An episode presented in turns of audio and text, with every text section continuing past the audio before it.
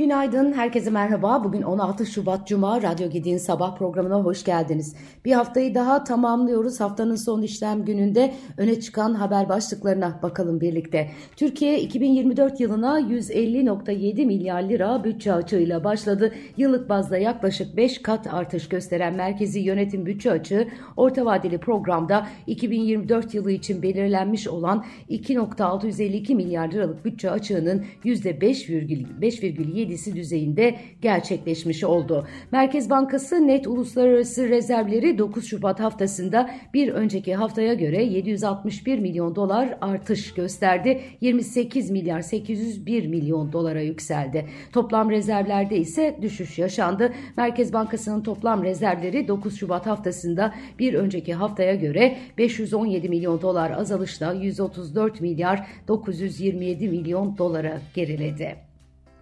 Fed bankaların resesyonu atlatma becerilerini ölçeceği e, stres testi senaryolarını açıkladı. Bu yıl 32 banka stres testine tabi tutulacak. Fed bu yıl yapacağı keşif analizinde de büyük bankalarda mevduat krizinin olduğu ve büyük hedge fonlarının iflas ettiği senaryoya hazırlık durumunu e, inceleyecek. Bugün Merkez Bankası e, piyasa katılımcıları anketini yayınlayacak. Amerika'da ise üfe, inşaat izinleri, konut başlangıç verileri öne çıkıyor piyasanın ajandasında. Evet yine e, ekonomiden devam edecek olursak e, e, dünya ekonomilerinde de önemli gelişmeler var. Mesela Almanya e, dünyanın üçüncü büyük ekonomisi oldu e, Japonya'yı geride bıraktı. E, diğer yandan e, dün açıklanan resmi verilere göre bir zamanlar dünyanın en büyük ekonomisi olacağı tahmin edilen Japonya geçen yıl Almanya'nın gerisine düşerek dördüncü sıraya geriledi. Resmi verilere göre Japonya'nın 2023 yılı gayri safi yurt içi hasılası dolar bazında %1,9 büyümesine rağmen 4.2 trilyon dolar oldu. Almanya ekonomisi ise 4.5 trilyon dolara ulaşmış durumda.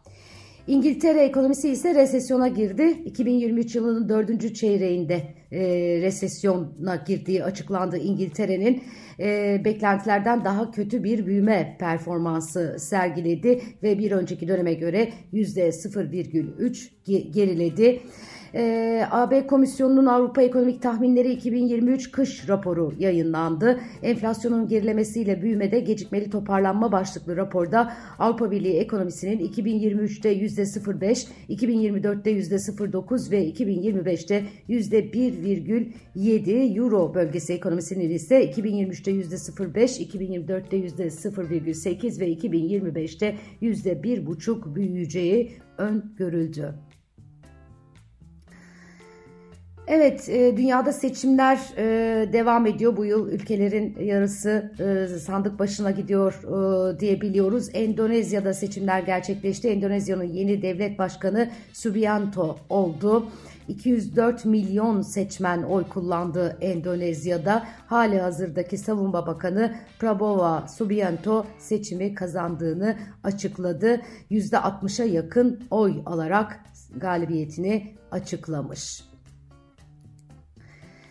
Evet seçimler yaklaşırken 31 Mart'ta gerçekleşecek yerel seçimler öncesinde ana muhalefet partisi CHP'de istifalar birbiri ardına geliyor. Yerel seçimle ilgili bazı adaylara yönelik itiraz istifalarının yaşandığı CHP'de ilk kez e, bir MYK üyesi aday belirleme sürecini eleştirerek istifa etti. CHP'nin gölge kabinesinde Kültür ve Turizm Bakanlığı'ndan sorumlu Genel Başkan Yardımcısı olan Koza Yardımcı görevinden ayrılma kararı aldığını duyurdu. Göreve geldiğim ilk günden bugüne kadar CHP örgütlerinin emeklerini gözeterek liyakat esaslı belirlenen kurallara ve talimatlara uygun bir aday belirleme süreci olması için mücadele ettim demiş. Yaptığım tüm uyarılara ve müdahalelere rağmen CHP örgütlerinin ve seçmenlerimizin vicdanını yaralayan uygulamalar ısrarla devam etti. CHP örgütlerinden ve seçmenlerimizden gelen tepkilere kulak tıkamamızı kimse bekleyemez. Benim asli sorumluluğum onlardadır diye konuşmuş.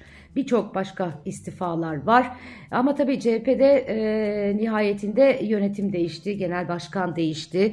E, bu değişikliğin ardından e, onların yapıp ettiklerini izleyip e, acaba dur bakalım yerel seçimde ne yapacaklar e, deyip sonra burada alınan kararlardan memnuniyet duymayanların istifası bana kalırsa çok da e, anormal değil ama tabii hemen seçim öncesinde çok da hoş değil. Erzincan İliç'te heyelanın yaşandığı bölgede ekiplerin arama kurtarma çalışmaları devam ederken uzmanlar bölgede çatlakların olduğunu ve arama çalışmalarının bir an önce tamamlanması gerektiğini ifade etmiş. Çöpler köyündeki açık maden ocağı e, ocağında incelemelerde bulunan bilim insanları bulguları basınla paylaşmışlar. Örneğin İTÜ Maden Fakültesi, Fakültesi Dekanı Profesör Doktor Mustafa Kumral madende heyelan riskinin sürdüğünü söylemiş. Bazı çatlamalar olduğunu gözlemledik.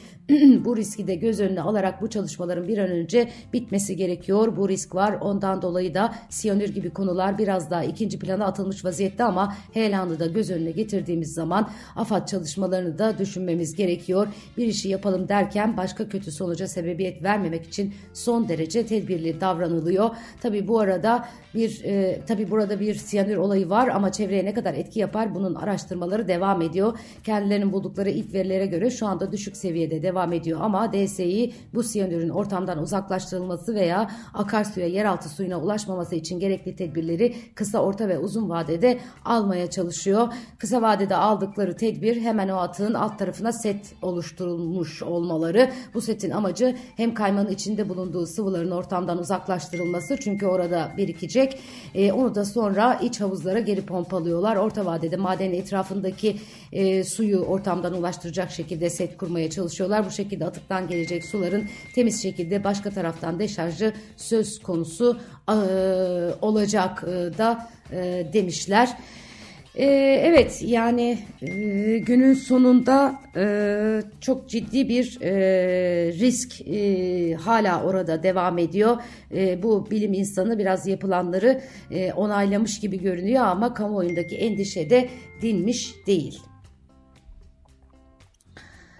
Evet başka neler var şöyle bir bakalım. Mısır dönüşü uçakta gazetecilerin sorularını yanıtlayan Cumhurbaşkanı Recep Tayyip Erdoğan kalkınma yolu projesi Birleşik Arap Emirlikleri yönetimiyle İran ve bizim de içinde aldığımız dev bir proje. Şu anda Ulaştırma Bakanımız muhataplarıyla görüşmelerini devam ettiriyor. İnşallah bu çalışmalar projeden plandan uygulamaya geçecek ve bu konunun e, baş aktörleri Türkiye, Birleşik Arap Emirlikleri ve Irak olacak. Bu şekilde çalışmalarımızı devam ettireceğiz e, demiş. Erdoğan yolun bölgenin yeni bir İpek yolu haline haline geleceğini ve bölgesel barışa da hizmet edeceğini dile getirmiş. Projenin Basra Körfezi'nin ve çeperindeki ülkelerin Türkiye üzerinden Avrupa pazarına erişimini sağlayacak bir kazan kazan projesi olduğunu da sözlerine eklemiş.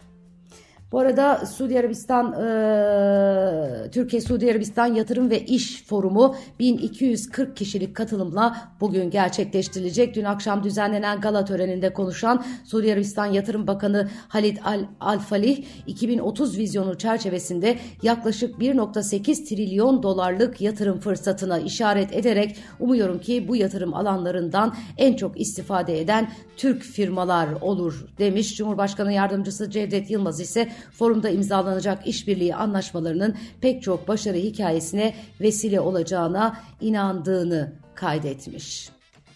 Evet, Ekonomi Gazetesi'nde bir haber var. Ee, onu da aktarayım size. İnternetten yemek e, siparişleri 150 milyar lira olmuş e, oluyormuş daha doğrusu. Online yemek sektörünün Türkiye'de bu yıl 150 milyar lirayı geçmesi bekleniyor diyor haber. On, e, online alışverişin dördünün yemek olduğunu e, vurgulamış Getir Yemeğin CEO'su. Yemekte de lahmacunun liderliği tavuk dönere kaptırdığını söylemiş. Evet Güzel bir hafta sonu diliyorum şimdi şimdiden. Haftanın son iş gününün de verimli ve başarılı geçmesini temenni ediyorum. Önümüzdeki hafta pazartesi günü yeniden sabah haberlerinde buluşmak üzere. Hoşçakalın.